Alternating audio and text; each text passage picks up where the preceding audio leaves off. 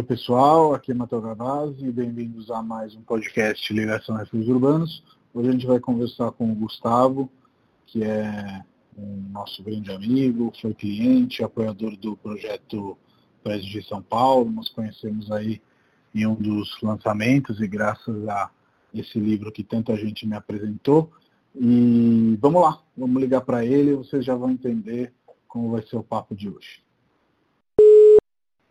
Fala, Gustavo. Oi, Matheus, tudo bem? Bem, e você? Tudo ótimo. Queria que você começasse se apresentando aí para os nossos ouvintes e aí a gente vai batendo nosso papo. Ah, legal, Matheus. Bom, meu nome é Gustavo Perim, eu sou diretor de Corporate Finance na OLX do Brasil. Estou trabalhando na OLX e responsável por essa área há mais ou menos um ano. E tenho uma carreira construída entre finanças, estratégia e fusões e aquisições. Boa. A gente até comentei antes de te ligar, né, que aqui com os nossos ouvintes, que a gente se conheceu aí graças ao projeto Prédio de São Paulo e tudo mais, mas exatamente por isso eu queria começar falando um pouco de você pessoa física. Claro. Conta um pouco para os nossos ouvintes, porque aqui em São Paulo a gente tem um vício, que eu acho que é um vício terrível, e a quarentena às vezes de repente me fez refletir sobre isso, que a gente fala o nosso nome, a nossa profissão ou o nosso projeto, exatamente, ou o nosso cargo, né? Mas a gente fica sempre esquecendo de ter uma pessoa por trás, né? Então vamos nessa linha. Não, perfeito. Eu quis fazer uma versão resumida e já pensando um pouco no que a gente deve falar durante o podcast. Sim. Mas, Gustavo, tenho 39 anos, eu sou nascido em Rio Claro, no interior de São Paulo. Moro em São Paulo desde 99, então adotei essa cidade como minha desde então. Né? Já tenho mais tempo morando aqui do que eu morava no interior. E apesar de adorar a cidade onde eu nasci, é aqui que eu me sinto em casa. Legal. Gosto muito de prédios, de arquitetura. Como você comentou, a gente se conheceu, se não me engano, em 2015, na época em que você estava trabalhando no projeto da primeira edição do Prédio de São Paulo, que é um trabalho fantástico, além disso, as outras edições também. E desde então, acho que a gente vem batendo papos, já fui cliente, sou cliente, né, apoio os seus projetos do Prédio de São Paulo sempre que você lança alguma iniciativa, do caso de São Paulo também, e acho a iniciativa do projeto e da Recursos Urbanos um projeto super bacana. Você sempre teve essa paixão por arquitetura ou foi algo que você descobriu mais aqui em São Paulo? Eu acho que eu descobri mais por aqui, Matheus. Se eu remontar a minha infância e quando eu era mais novo, assim, eu sempre tive algumas casas e algumas coisas que eu gostava muito em Rio Claro. Né? Mas o que eu acabo gostando mais, e talvez seja uma coisa muito característica de São Paulo, sejam esses projetos de verticalização, né? Que eu acho super legais. Eu adoro prédios, né? Gosto de morar em prédios, já morei em casa, mas eu acho que prédio tem muito mais a ver comigo e gosto da arquitetura de prédio. Sim, isso é algo que em São Paulo é um prato cheio, né? Eu acho que os livros um pouco demonstram isso e eu sei que você também varia aí nos seus gostos, né? Não, é muito clássico as pessoas gostarem só de modernismo, né? E eu sei que você tem um leque maior aí. Assim, eu me lembro que quando eu mudei para São Paulo, né, eu me mudei morando ali perto do cemitério da Consolação. Né? E o lugar que eu mais passeava era a região de Higienópolis, que por coincidência é uma região super rica do ponto de vista da arquitetura e tudo mais. Né? Sim. Então eu me lembro de passeando pela rua Itambé ou pelas ruas de Higienópolis e olhando os prédios para o alto e falando, Deus do céu, olha só aquela coisa assim, incrível, né, que tem por aqui. Acho que comecei gostando bastante de modernismo, que é uma coisa que eu gosto, mas passei a gostar de outras coisas também. Muito influenciado até pelos livros, tá? Para ser sincero para você. A minha formação não tem nada a ver com arquitetura, não tem nada a ver com engenharia, mesmo civil, né? Eu sou formado em administração de empresas, tenho mestrado em economia, ou seja, um negócio totalmente distinto disso. Mas eu acho máximo, eu acho muito legal. Assim, a questão estética, funcional, para mim, me encanta. Você sabe que eu comecei minha carreira como corretor em Higienópolis também, então, quando você estava falando, entendo perfeitamente o que você quer dizer. Eu acho que, para quem está ouvindo e quiser começar a descobrir aí um pouco da arquitetura de São Paulo, cara, se perca em Higienópolis. Tem rumo. Matheus, assim, um passeio do Mackenzie até o shopping em Higienópolis, e de volta, cada um por um lado da calçada, assim, putz... já é diversão garantida para quem gosta de arquitetura. Sim, com certeza. Não, Higienópolis é o máximo. E aí você falou dessa sua questão de carreira mais de negócios, de administração. Isso é algo que está ligado aí à sua essência, à sua família? Como que você escolheu esse caminho? Como foi? Olha, Matheus, a minha família... O meu pai é administrador, tá? E acho que foi uma influência, sim. Mas a minha família inteira é de advogados. Né? Você fugiu. Então, eu fugi, exatamente. Eu acho que sim. Né? Meu avô é advogado, né? Putz, é vivo, com 92 anos. É o registro da OAB mais antigo em exercício de Rio Claro. Né? Depois dele, meu tio é advogado, minha tia...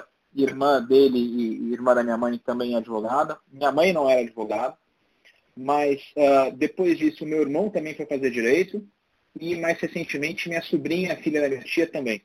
Então, é uma osmose familiar, é isso? Tipo, os advogados vão captando outras pessoas e os outros viram advogados também. Eu acho que tem um pouco disso. E o assunto nos almoços de família de domingo era sempre alguma coisa relacionada a isso, né? E aí, como que você fugiu e pensou em administração? Como foi essa escolha? Olha, Matheus, assim, acho que tem muito a ver com algumas experiências que eu tive na época de colégio. Eu fiz parte de um clube de serviços comunitários no interior de São Paulo, lá em Rio Claro, durante a minha adolescência, e para mim foi uma experiência super legal, né, de trabalhar em equipe e de resolver problemas. E essa questão do desafio de resolver problemas, para mim, era um negócio muito legal. Né? E, ao mesmo tempo, tomada de decisão foi uma coisa que sempre me chamou muita atenção. E essas duas coisas, principalmente tomada de decisão, né? E entender a lógica por detrás da tomada de decisão, acho que é o que acabaram construindo a minha carreira nos pilares de estratégia e finanças. Porque sempre que você está analisando ou algum investimento ou alguma coisa, você tem que analisar isso de forma financeira. A tomada de decisão dentro de uma empresa acaba sendo sempre muito embasada por um viés financeiro. Não dá para fugir disso. Né? Todo investidor quer retorno. Sim. E a partir disso eu fui, acho que, desenvolvendo um interesse por estratégia e finanças e fui construindo minha carreira, acho que, nos primeiros passos a partir desse interesse. Você me corrija se eu estiver errado, né? Eu estava dando uma fuçada no seu LinkedIn, inclusive a gente nem tinha conexão ainda, porque realmente quando você é amigo, você esquece que tem essas coisas de LinkedIn e tudo mais. Onde a pessoa trabalha importa pouco, né? Eu vi que, eu distingui, mas aí você me corrija, que tem duas fases ali da sua carreira. Uma mais corporativa clássica, onde você entra na Unidas, que acredito eu na época não era o que é hoje, né? Muito menos uma empresa de tecnologia do que hoje está virando, né? Com essa questão do país como um todo, né? Está indo nessa direção. E aí a segunda fase, sim, que é para empresas de tecnologia, né? A Tivit e agora a OLX. É mais ou menos por aí? Teve esse caminho ou não? É exatamente isso, Matheus. A minha primeira experiência foi numa consultoria econômico-financeira, né? Depois disso surgiu essa oportunidade na Unidas, que era, assim, para mim, um prato cheio, né? A proposta da minha cadeira era ser um analista financeiro para as áreas de negócio, né? Ou alguém que processe um viés financeiro fora do financeiro para dar suporte para as áreas de negócio. Aí é tudo que mais me fascinava. De lá para cá, eu trabalhei durante um tempo em consultoria estratégica e depois fui direcionando minha carreira cada vez mais para a tecnologia. primeiro na Tivit, onde eu trabalhei por quase 7 anos, e agora na OLX. Bacana. E é engraçado, você comentou sobre a Unidas, eu estava aqui pensando de que eu continuo sendo cliente da Unidas, mas depois de tanto tempo que eu trabalhava lá. E recentemente eu aluguei um carro com eles, é impressionante como a experiência melhorou digitalmente, sabe? Toda a questão de vistoria do carro, de reserva, de você reservar pelo aplicativo e tudo mais, tudo isso melhorou bastante. Esse podcast aqui não tem nenhum problema em falar de marcas, então vou até falar que achei muito legal o serviço de delivery que eles estão fazendo nesse momento, né, que as pessoas têm que ficar em casa, etc e tal. Às vezes a pessoa precisa alugar um carro por qualquer tipo de necessidade e, se eu não me engano, com R$35 ou R$50 eles entregam o carro em casa, pelo que eu estava vendo. E realmente eu notei aí que essas empresas, por mais que sejam empresas de aluguel de carros, são empresas de tecnologia hoje. Então a Unidas tem a parte lá que eles vendem carros, eles têm a parte de aluguel, enfim, tem várias frentes. Mas queria te perguntar aí uma curiosidade pessoal, como que foi esse trabalho na Tivit? Porque eu entendo que ali você foi um pouco na direção de se especializar em mergers e acquisitions, que hoje é um pouco a sua especialidade, né? Ou M&A, como falam abreviado. Sim. Não, é exatamente isso, Matheus. Eu já trabalhava com fusões e aquisições antes disso, né? A primeira experiência que eu tive disso depois da consultoria foi, inclusive, na Unidas. Mas era uma carreira mais construída na base de estratégia, né? Onde dentro de estratégia eu tinha uma parte do trabalho que era fusões e aquisições, mas pontualmente. Vamos dizer que alguma coisa como 70% estratégia, 30% fusões e aquisições, talvez 80-20%. Né? Na Tivit foi onde o meu escopo efetivamente mudou, né? E foi, inclusive, um dos fatores que me chamaram a atenção na oportunidade e direcionaram, me ajudaram a tomar decisão em relação a isso. Porque eu queria ter um pouco mais de experiência, queria conhecer mais profundamente esse assunto. E o escopo na Tivit era justamente invertido em relação ao que eu tinha antes, né? Era um escopo mais forte em fusões e aquisições, 70% do tempo, vamos dizer, e 30%, talvez 40%, em planejamento estratégico. Aí dando muito suporte para as áreas de negócio que estavam desenvolvendo as suas próprias estratégias. Então, foi a partir da Tivit mesmo que eu acabei direcionando mais minha carreira para fusões e aquisições. Legal, bacana. Teve algum projeto bacana dentro desse momento de fusões e aquisições que você possa comentar, que você queira comentar? Não, com certeza. É um projeto super legal, que eu tenho muito orgulho de ter participado, foi um projeto que viabilizou a expansão internacional da Tivit, né?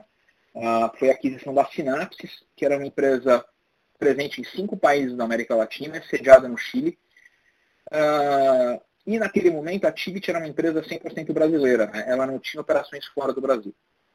Uhum. Eu lembro que na minha entrevista com o CEO da Tivit, quando eu estava participando do processo seletivo, essa foi uma das perguntas que eu fiz para ele, né? Se existia algum plano de internacionalização da companhia, né? E eu tenho um baita orgulho de saber que eu fiz parte desse processo através da aquisição da Sinapsis.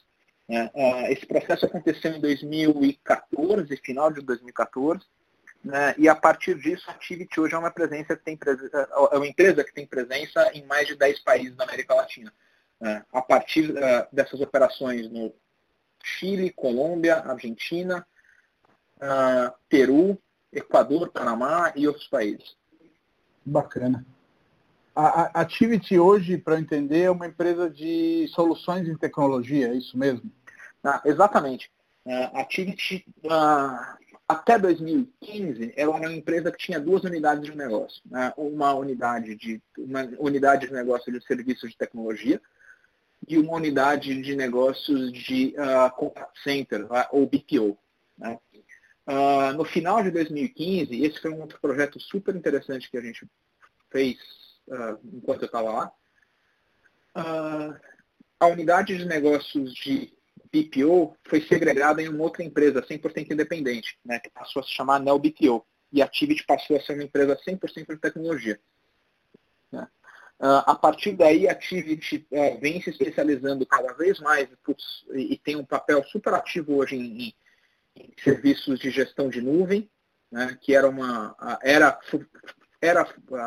unidade que passou a existir depois de um trabalho de planejamento estratégico junto com a área de negócio, né, em 2012 e 2013. Hoje, se eu não me engano, já é a principal fonte de receitas da companhia, né? E a partir dessa diversificação para a nuvem, a Tivit passou a apostar também em outras tecnologias emergentes, né, que são tecnologias mais digitais, como Big Data, Analytics, Inteligência Artificial e outras tecnologias. Uma coisa que eu vejo que aconteceu nos últimos 10 anos, aí queria o seu parecer antes de a gente entrar na OLX, é que realmente nessa década, né, que foi uma década relativamente parada para o Brasil em termos de economia como um todo, mas foi zero parada para o crescimento digital brasileiro mesmo, né? Se a gente for pensar em 2010, não tinha Log, não tinha Loft, não tinha Quinto Andar, não tinha um monte de coisa, né? E meio que você atravessou esse momento dentro dessas empresas. Então, queria saber aí qual a sua percepção. Não, a minha percepção é exatamente essa, Matheus. Essa última década, de fato, não foi uma década muito promissora para o Brasil, do ponto de vista de economia geral, né? Mas foi, ao mesmo tempo, uma década que fez surgir uma série de unicórnios, né? Como a gente costuma chamar no mundo de tecnologia, né? Você comentou alguns deles, né? Como a Log, acho que você falou de Log, Loft, Quinto Andar. Loft, eu queria lembrar se você tinha falado dos unicórnios em real estate, né? Na Quinto Andar e Loft. E muito desse caminho que foi trilhado pelos unicórnios, né, foi no sentido de resolver problemas que existiam aqui e que não conseguiam ser bem endereçados ou bem resolvidos antes de uma tecnologia tão acessível, né? Porque não é simplesmente a tecnologia como programação, né? Mudou muito a dinâmica geral de consumo de tecnologia, né? A popularização do smartphone, a popularização também de internet rápida, mobile, para que esses smartphones tivessem conectividade, né? A forma como a gente consome internet ou serviços de tecnologia nesses últimos 10 anos mudou muito, né? E isso, somado ao fato dessas dores que a população geral ou populações específicas têm e que podem ser endereçadas via tecnologia, abriram portas para essas empresas. Sim, se você pensar o mundo de 2010, era um mundo em que não existia Uber, né? Sim. Na verdade existia, mas não no Brasil, né? Exato. Então, em 2010, se você precisasse chamar um táxi, era por telefone, cara, ou na rua. Sim. Quando você conseguia chamar um táxi, né? Porque exatamente. Na questão de chamar rádio táxi, era aquelas coisas, chega daqui meia hora, chega daqui 40 minutos, sim, né? Tipo, hoje parece um século atrás, né? Mas menos de 10 anos. Matheus, entre 2008 e 2009, eu trabalhei em consultoria estratégica e eu fiquei alocado num projeto no Rio de Janeiro, na Barra, né? Uhum. A OLX tem o principal escritório hoje no Rio de Janeiro, então eu tenho ido bastante para lá. Obviamente não em tempos de Covid, mas antes disso eu ia bastante para lá. Se eu não me engano, quando a gente se encontrou a última vez, eu tinha acabado de voltar de lá. Sim, foi isso mesmo. Foi minha última ida, inclusive. Mas eu estava lembrando outro dia, enquanto eu passeava pela Barra, de que em 2009 eu precisava ligar para o radiotáxi todo dia para pedir um carro, um táxi, para me levar do escritório onde eu estava alocado até um shopping para almoçar e depois pedir um outro radiotáxi para voltar. Cara, mais um táxi para ir primeiro um táxi do hotel para a empresa, um táxi depois um táxi para a ida do almoço, um táxi para a volta e depois um táxi à noite, né? Fora se eu quisesse jantar ou fazer alguma coisa, sei lá, de repente na Zona Sul ou mesmo pela Barra. Era uma dinâmica totalmente diferente do que a gente tem hoje, né? Táxi que aceitasse cartão de crédito era um negócio absurdo, né? Não existia todo esse clima de competição que existe hoje no mercado financeiro e que as fintechs também, a gente está falando de Loft, Quinto Andar, né? A gente não pode deixar de fora Nubank, Creditas e outras empresas que também têm um papel super relevante no ambiente fintech, né? Sim, eu acho que o Brasil está crescendo muito e vai crescer ainda mais, na minha opinião. Veja aí uma distopia, ou seja, veja aí muitas oportunidades de se investir no Brasil por questão do dólar, né? Especialmente nesse momento, para quem vem de fora. E ao mesmo tempo, porque eu conheço o backstage, uma dificuldade que provavelmente essas empresas vão ter em construção, né, de tecnologia, porque hoje esses caras são nômades digitais e ganham em dólar, né? Então o cara está na Indonésia lá projetando, fazendo projeto para sei lá quem e trabalhando eventualmente para uma empresa brasileira. Então tem vários desafios aí pela frente. Imagino que vocês da OLX também já estão mapeando isso, mas antes de a gente entrar de cabeça na OLX, eu tenho uma curiosidade minha. Eu queria saber, já que o seu percurso entre Tivit e OLX e aquisição da OLX do Grupo Zap, que já é público, etc., que vocês adquiriram, os caras te contrataram para fazer essa aquisição ou não? Tipo, já foi um pouco mirado? Porque entre você entrar e fazer a aquisição passou um ano e pouco. Passou um ano e pouco, tá? Eu não diria que eu fui contratado para fazer aquisição, tá? Ou para fazer essa aquisição, até porque essa não foi a primeira aquisição que eu fiz desde que eu cheguei na OLX, né? A gente anunciou uma aquisição em agosto do ano passado, em agosto de 2019, de uma solução de CRM para incorporadoras, uma empresa chamada NAPRO. Tá? E eu diria que não foi para fazer essa aquisição especificamente, mas foi fruto da decisão dos acionistas de investir no Brasil via aquisições. Sim. Né? Sim. E daí, isso normalmente funciona dentro de um conceito de pipeline de projetos, né, em que você tem diversas oportunidades que estão sendo sempre mapeadas e discutidas, e elas vão avançando ou não, né, ao longo do tempo. Mas eu diria que o processo todo da aquisição é um processo bastante longo também, né? O projeto todo de aquisição do Grupo Zap é um projeto que teve uma duração longa, né? Então, não dá para dizer que eu fui contratado para isso, mas dá para dizer que eu trabalhei bastante ao longo do último ano nesse tipo de projeto, e nesse projeto especificamente. Uma coisa que é o meu imaginário, queria que eventualmente você desmistificasse, é que quando se fala de aquisições, etc. e tal, eu sempre imagino uma fila de advogados engravatados entrando para dentro e para fora das duas empresas, etc. e tal. É assim mesmo como a gente vê nos filmes ou é mais humano? Como que é? Depende muito da dinâmica, Matheus. Assim, bom, advogado engravatado na OLX é um negócio que não existe, né?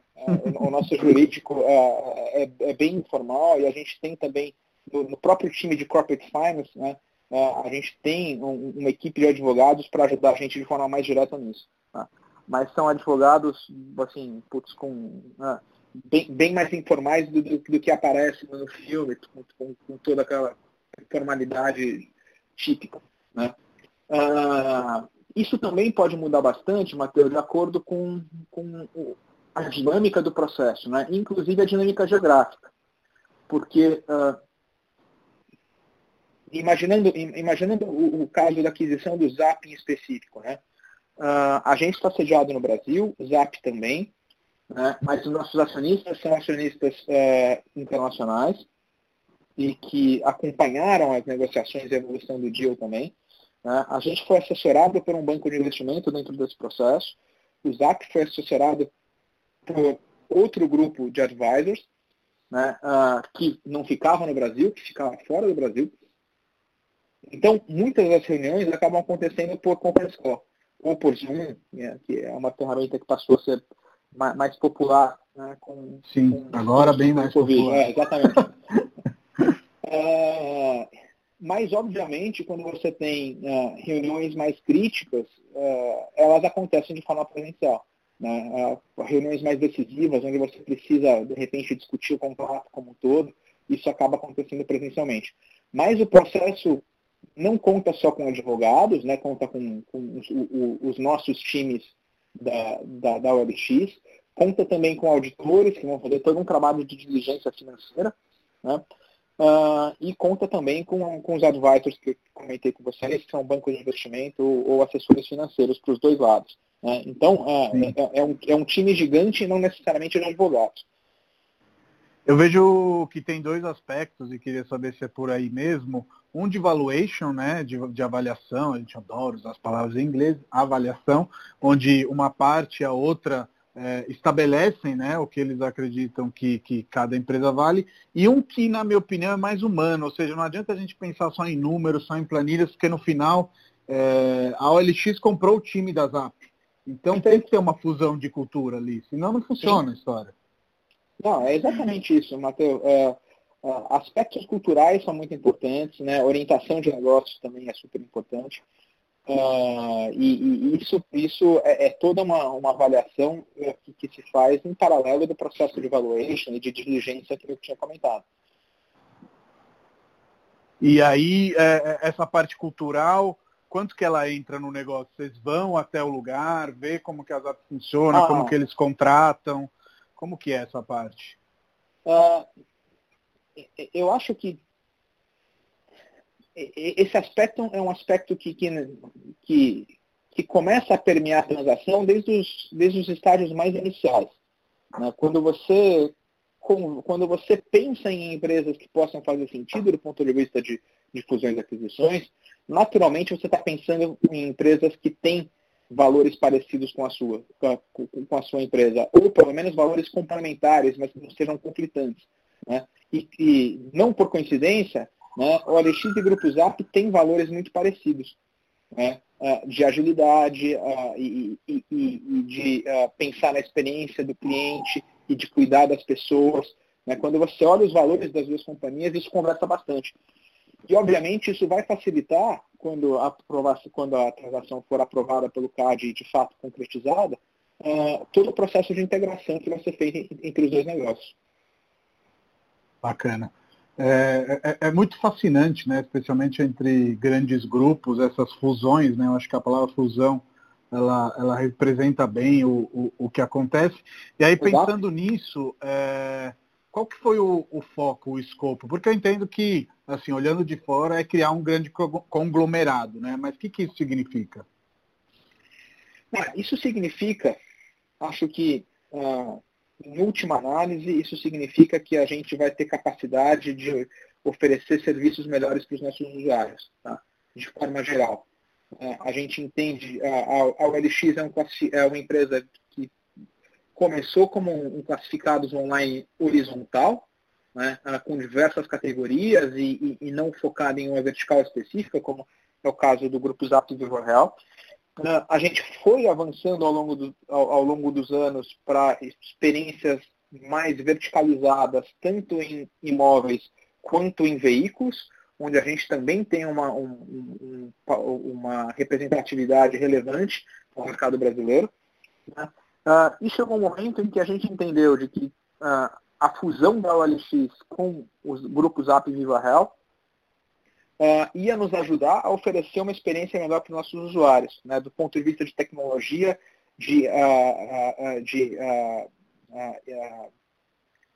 eu estou tentando não usar expressões em inglês, tá, Matheus? Não, tranquilo.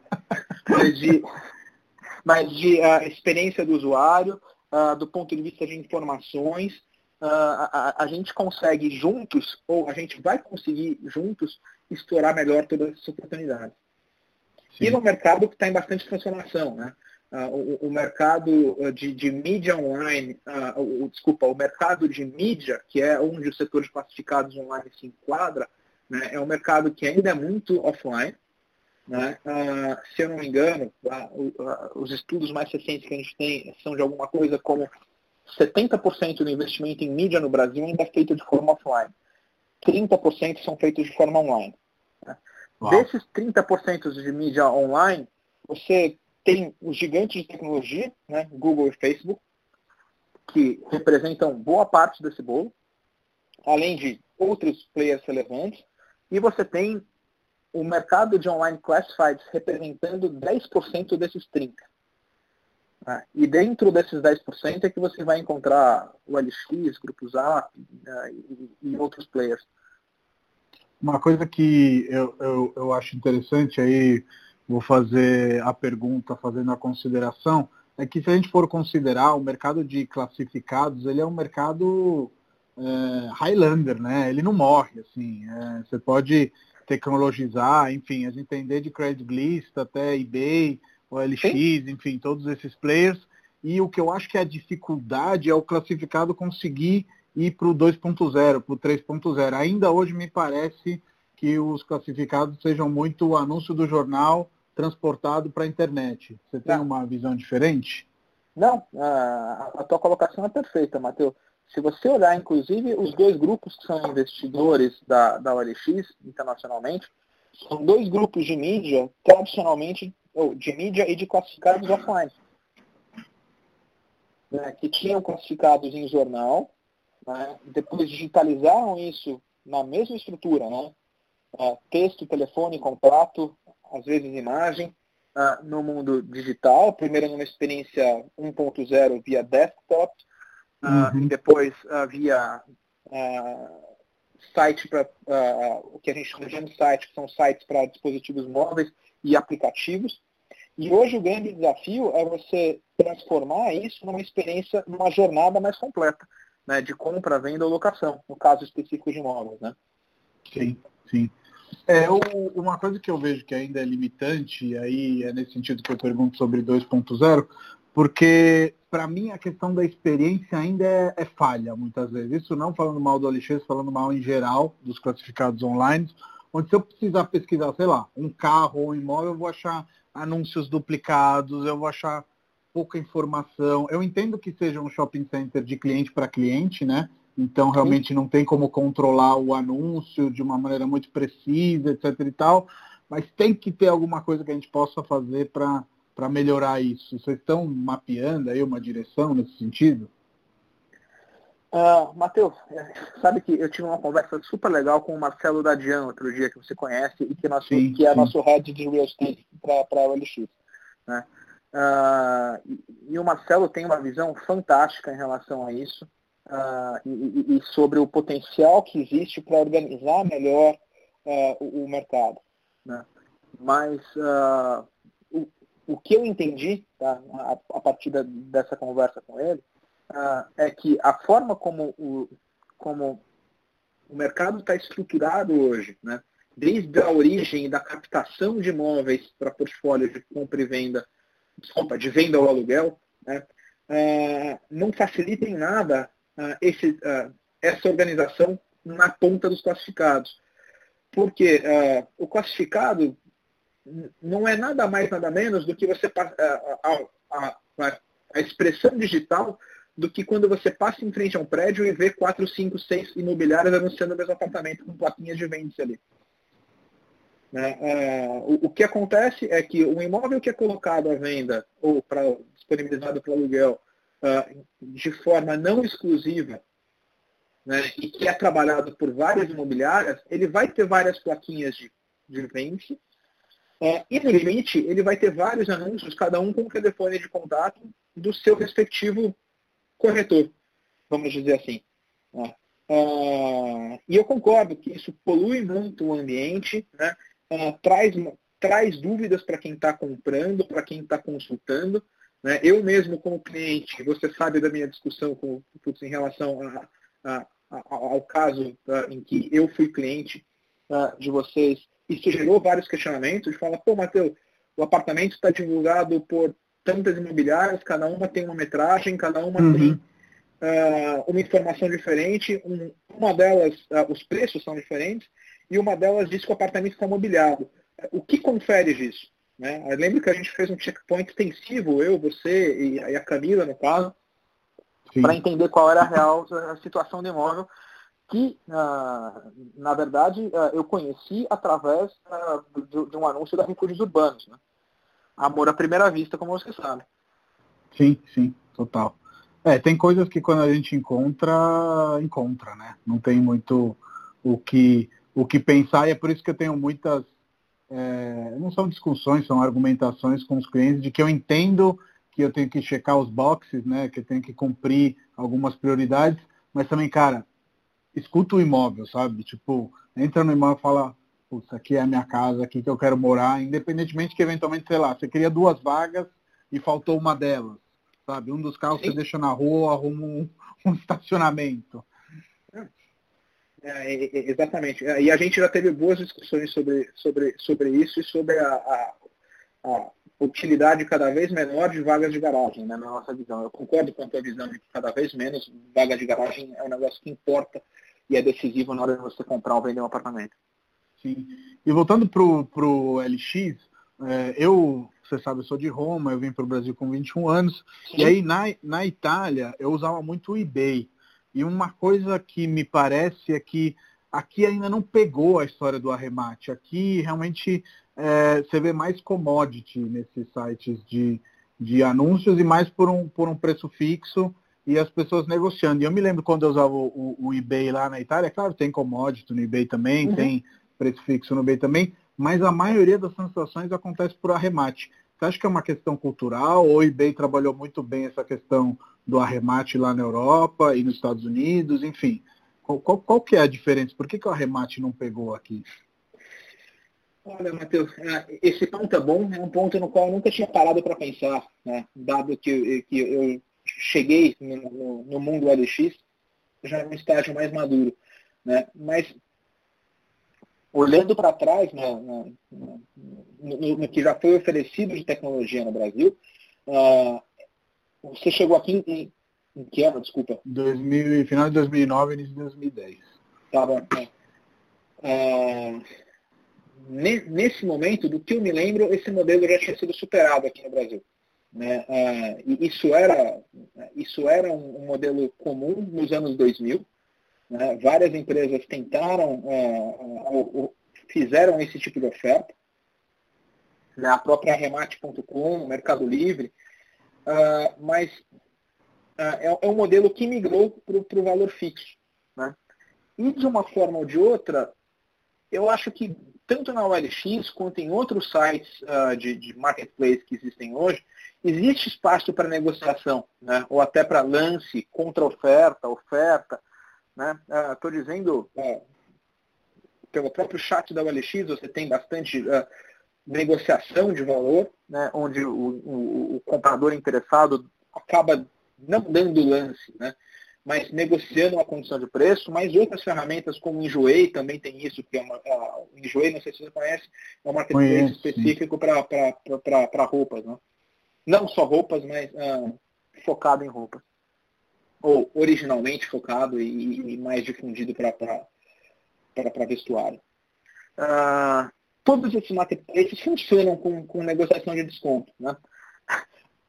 Até o Mercado Livre, que não tem mais na modalidade de compra por valor fixo, você vê no histórico dos comentários ali alguém, dá para fazer isso por R$300 a menos para fechar agora?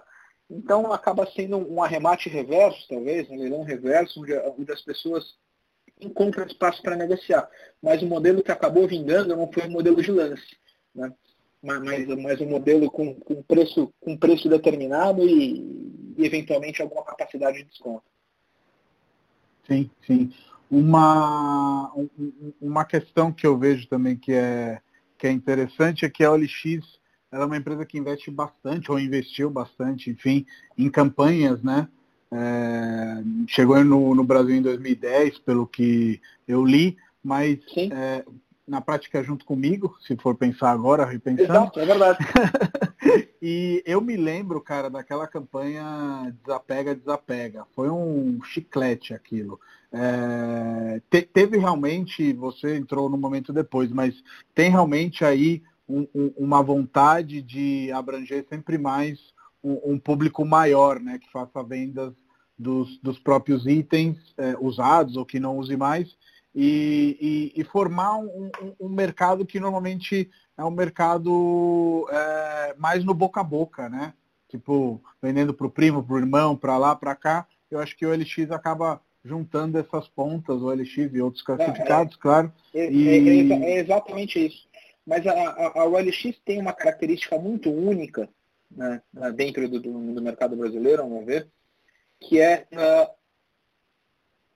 o fato de ser uma plataforma horizontal. Né? Voltando, acho que eu falei sobre horizontal bem no começo, quando a gente estava falando de OLX, mas é uma plataforma que trabalha com várias categorias. Né? E até isso para a gente é uma fortaleza, porque a pessoa que entra para vender um carro acaba vendo uma casa. Né? Todo vendedor é um comprador, e todo comprador também pode ser vendedor. Né? Isso para a gente gera o que a gente chama de um efeito de rede, um efeito flywheel muito positivo. Né? E até uma informação curiosa para compartilhar com você. Aproximadamente 1/3 das pessoas que compraram imóveis na OLX já buscaram por outros itens em outras categorias. 35%. Uau. Então, a gente aposta muito e é uma fortaleza. Trazer o cara para a plataforma. Né? Traz o cara para a plataforma, enquanto o tempo de navegação da OLX é super alto, a pessoa quando entra no aplicativo começa a ver uma coisa, de repente aparece outra. Eu mesmo, depois de 10 minutos ali, eu não lembro nem o que eu estava procurando, né? Mas eu estou vendo, sei lá, bicicleta, toca-discos, adega de vinho, sabe aquela... Putz, todas as coisas que eu gosto, eu acabo acompanhando de tempos em tempos na OLX. Você falou de aplicativo, a questão do user experience, da experiência do usuário, hoje é muito tipo, tirar uma foto, já fazer a descrição e já tá o anúncio, né? É mais ou menos por aí. É. O processo de anunciar na OLX é extremamente simples, né? Eu já tive experiência como vendedor, como comprador. É um valor da OLX, tá? A gente, um dos valores da companhia é que somos todos usuários. Né? Então, a gente valoriza as pessoas que conhecem o processo de compras, conhecem o processo de vendas e que usa a plataforma. Né? É um barato que, eu lembro quando eu estava prestando o processo seletivo da OLX, né? Teve um post no LinkedIn do nosso CEO, o Andres, que tinha comprado uma prancha de surf pela OLX. Ou vendido uma prancha de surf, mas acho que comprado uma prancha de surf. E ali, depois eu perguntei para ele, quando a gente se conheceu e tudo mais, ele falou, cara, eu compro e vendo tudo pelo OLX. Porque, de fato, as coisas vendem, né? Você anuncia e as coisas giram lá. E isso é muito, muito em função da quantidade de gente que acessa a nossa plataforma, né? A gente tem... em média, 50 milhões de usuários acessando a OLX todo mês. Isso é um quarto da população do Brasil, quase. Usuários únicos, tá? Deduplicados. Bastante gente, hein? Eu não imaginava tanto assim. A OLX é latino-americana, né? Ela é chilena ou estou viajando? Não, a OLX originalmente foi fundada na Argentina. Na Argentina, isso. É. Mas hoje ela é uma empresa que faz parte da Prosus, né, que é uma empresa do Grupo Nasper, sul-africano. Mas a Prosus é listada na ONU. Putz, queria te perguntar... É uma estrutura bem global. Pra gente... No Brasil, a gente ainda é uma joint venture com outro grupo, que essa estrutura vem da fusão, não sei se você vai lembrar, da BomNegocio.com. Lembro. Então, a BomNegocio.com se fundiu com a OLX e é por isso que hoje a gente tem essa estrutura de uma joint venture entre a Devinta e a Prodos. Uma coisa que para mim sempre fica um pouco confusa, não sei se pode ser revelado ou não, mas enfim, de modelo de negócios. O modelo de negócios é trazer todas essas pessoas para o site e aí vender publicidade também, ou eventualmente vender planos, seja no mundo do real estate, ou até para o cara que queira aparecer mais, o anúncio dele aparecer em cima, sei lá, penso num vendedor de carros, ou numa pessoa que tem uma moto e quer vender mais rápido, pode contratar um anúncio pago. Como que fica de pé o negócio? Não, é tudo isso, tá, Matheus? Assim, a tua leitura é ótima. Né? Obviamente, assim, a fonte de receita mais tradicional do negócio, né, desde que ele começa a tracionar e você tem tráfego e audiência, é sim via publicidade, né? A partir do momento que você tem verticais específicas, ou que você verticaliza esse negócio, ou de outra forma, né? A partir do momento que você tem um ambiente com bastante liquidez e que fala, pô, os carros vendem rápido, as coisas vendem rápido aqui, você tem vendedores profissionais que querem participar desse ambiente, né? E aí, dentro dessa estratégia de verticalização que eu comentei com você, né, onde a gente tem as verticais mais maduras, sendo a de autos e a de imóveis, você passa a cobrar desses vendedores profissionais um modelo de subscription para eles participarem ou para eles manterem online uma base de inserções, uma base de anúncios. Bacana. Também o que você tinha comentado, qualquer pessoa física que queira dar mais destaque para o seu anúncio pode pagar por um anúncio pago que aumenta a prioridade, aumenta a visibilidade e também diminui o tempo de venda. Onde fica o escritório do OLX em São Paulo? Acho que eu já te perguntei, mas não estou lembrando. Nosso escritório fica na Avenida Paulista, né, número 2064, em frente ao Conjunto Nacional, no Centro 3. Ah, boa, boa. Eu sempre termino os podcasts, Gu, perguntando um pouco sobre que conselhos você daria para alguém que está começando na sua área, né? Eu acho que essa área de M&A, como a gente falou, de fusões, ela é muito fascinante, inclusive... Acredito que esse momento específico, Covid, pós-Covid, vai ser um momento de fusões. Não sei se você tem a mesma percepção, mas entendo que ou algumas empresas vão comer outras ou vão se juntar para melhorar a própria posição no mercado. Mas aí, se você quiser comentar disso também, fique super à vontade. Mas também o conselho que você daria para um jovem aí, administrador ou, enfim, alguém que queira trabalhar nesse mundo que me parece promissor, e promissor do bom ponto de vista, né? Porque as empresas mais aptas e aquelas que conseguirem se juntar, com certeza vão prosperar. Sim. Matheus, eu acho que eu daria duas dicas, tá? E nenhuma delas é mágica, tá? A primeira delas é que é muito importante, dentro de uma carreira de finanças e dentro de uma carreira de fusões e aquisições especificamente, não se prender só a finanças, mas ter um bom conhecimento de negócio.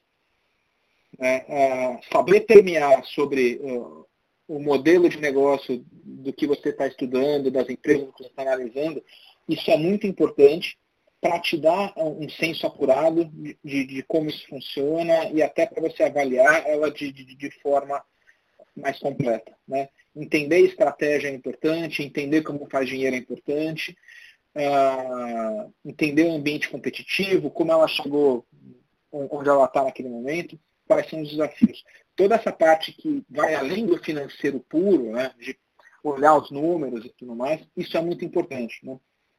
Obviamente, não dá para se distanciar dos números também, mas saber navegar esses dois mares é muito importante. Uhum. Isso eu não diria nem que é um conselho específico para M&A, né? Acho que qualquer pessoa que queira participar, que queira ter uma carreira voltada para processos decisórios dentro de empresas, ligados à estratégia, fusões e aquisições, planejamento financeiro, precisa ter esse senso de negócio bem apurado. Sim, tem que saber olhar para número e ter sensibilidade também, né? Senão as coisas não andam, né? Não, perfeito. O outro ponto, e aí é um ponto específico de M&A, né, e que eu venho discutindo com alguns amigos, eu lembro muito de um amigo que fez faculdade comigo e que outro dia comentou, falou, cara, eu não sei como você consegue trabalhar em M&A, porque eu participei de dois processos, um deles demorou 1 ano e meio e não deu certo, né? O outro processo demorou 9 meses e não deu certo. É de que você precisa ser muito resiliente para trabalhar nesse tipo de projeto, porque a taxa de mortalidade, a taxa de insucesso é muito alta, né? Uhum. Então, você precisa ter paciência, você precisa ter visão de longo prazo e você precisa ser muito resiliente para entender que fazer um projeto, para cada projeto que dá certo, você vai ter tranquilamente 20 projetos que deram errado em algum estágio. Né? Talvez, estou falando que deram errado desde uma empresa para a qual você ligou e que você tinha interesse em conhecer melhor e que o cara não te atendeu, o que acontece. Ou a conversa foi super legal, você adorou a empresa, mas os sócios falaram, olha, a gente não tem interesse no momento. E aí, ao longo do pipeline que eu comentei com você, né, putz, desde você prospectar a empresa até fechar o negócio, os prazos são muito longos e a taxa de mortalidade é muito alta. Mas aí dá para ter várias bolas no ar ou, tipo, se fudeu com um projeto, fudeu? Tipo, o que eu quero dizer é, tipo, eu sei muito bem do que você quer dizer, mas eu na corretagem, por exemplo, consigo ter vários imóveis que eu estou negociando ao mesmo tempo. Então, eu sei que a minha taxa de mortalidade é alta, mas que algum eu vou fechar. No caso de vocês, são coisas maiores, por isso a minha pergunta. Né? São coisas maiores eventualmente, né? Mas não precisam ser coisas maiores. Né? Dentro de um pipeline de M&A, você tem transações como a aquisição do Grupo Zap, que teve um valor divulgado de 2,9 bi de reais, mas você tem também negócios muito menores, de startups, de empresas de pequeno porte que podem fazer sentido. E acho que você fez uma analogia super boa com a sua realidade. Né? O segredo aqui também é justamente você não colocar todos os seus ovos em uma cesta só, na minha opinião. Né?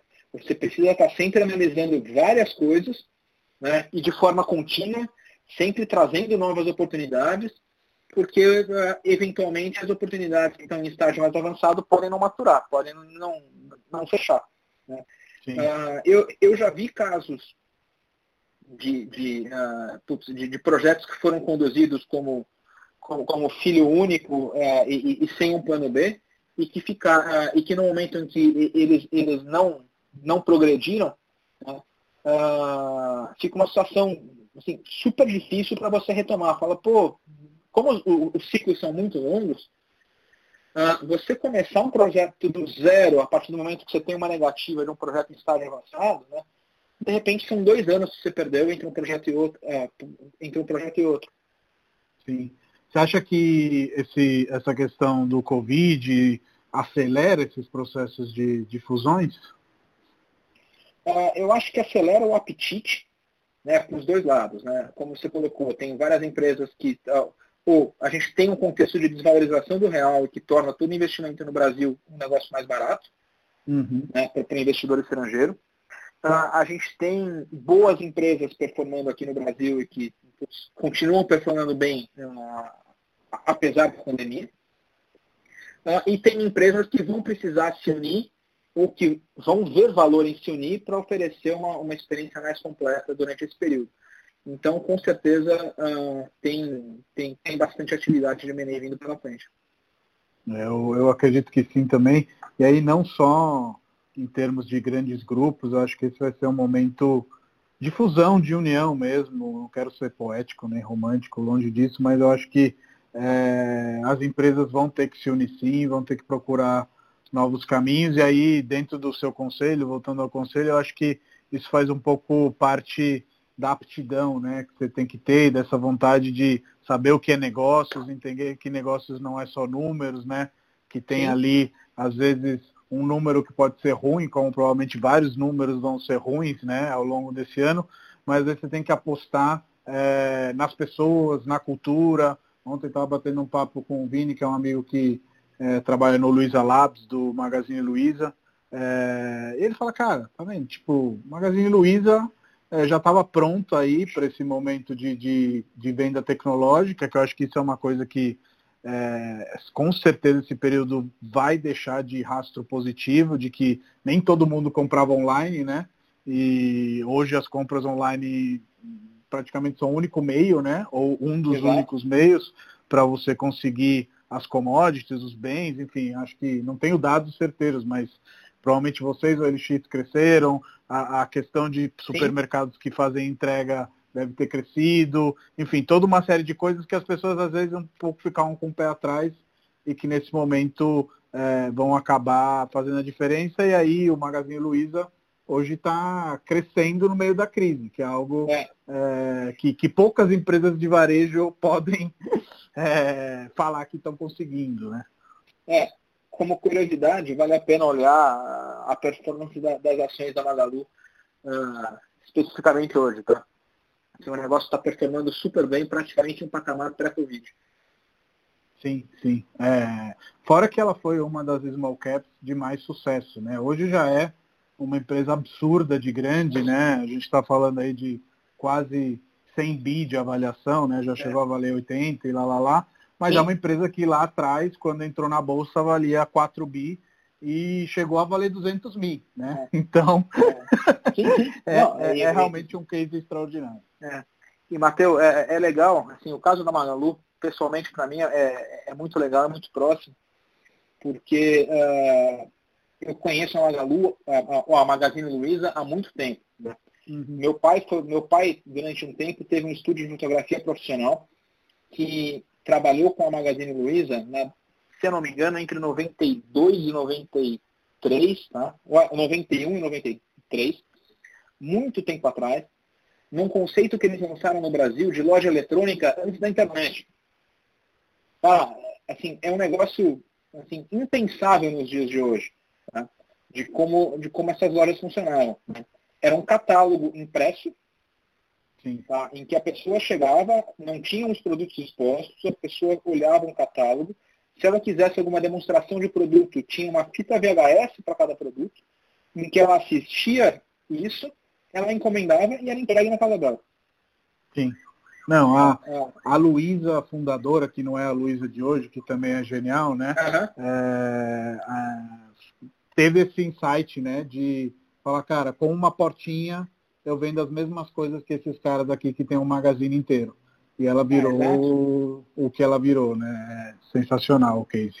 Sim. Gu, queria te agradecer muito aí pelo tempo. Se você quiser falar mais alguma coisa, temos ainda mais um tempinho, mas estamos chegando aí nas nossas 1 hora, que é o tempo do nosso podcast, que literalmente voou, porque o papo foi muito gostoso com você. Não, era exatamente isso que eu ia falar. O tempo voou, a conversa foi muito legal e ter esse tipo de bate-papo com você é sempre legal. Valeu, grande abraço, fica bem aí. Obrigado, Matheus, um abração também.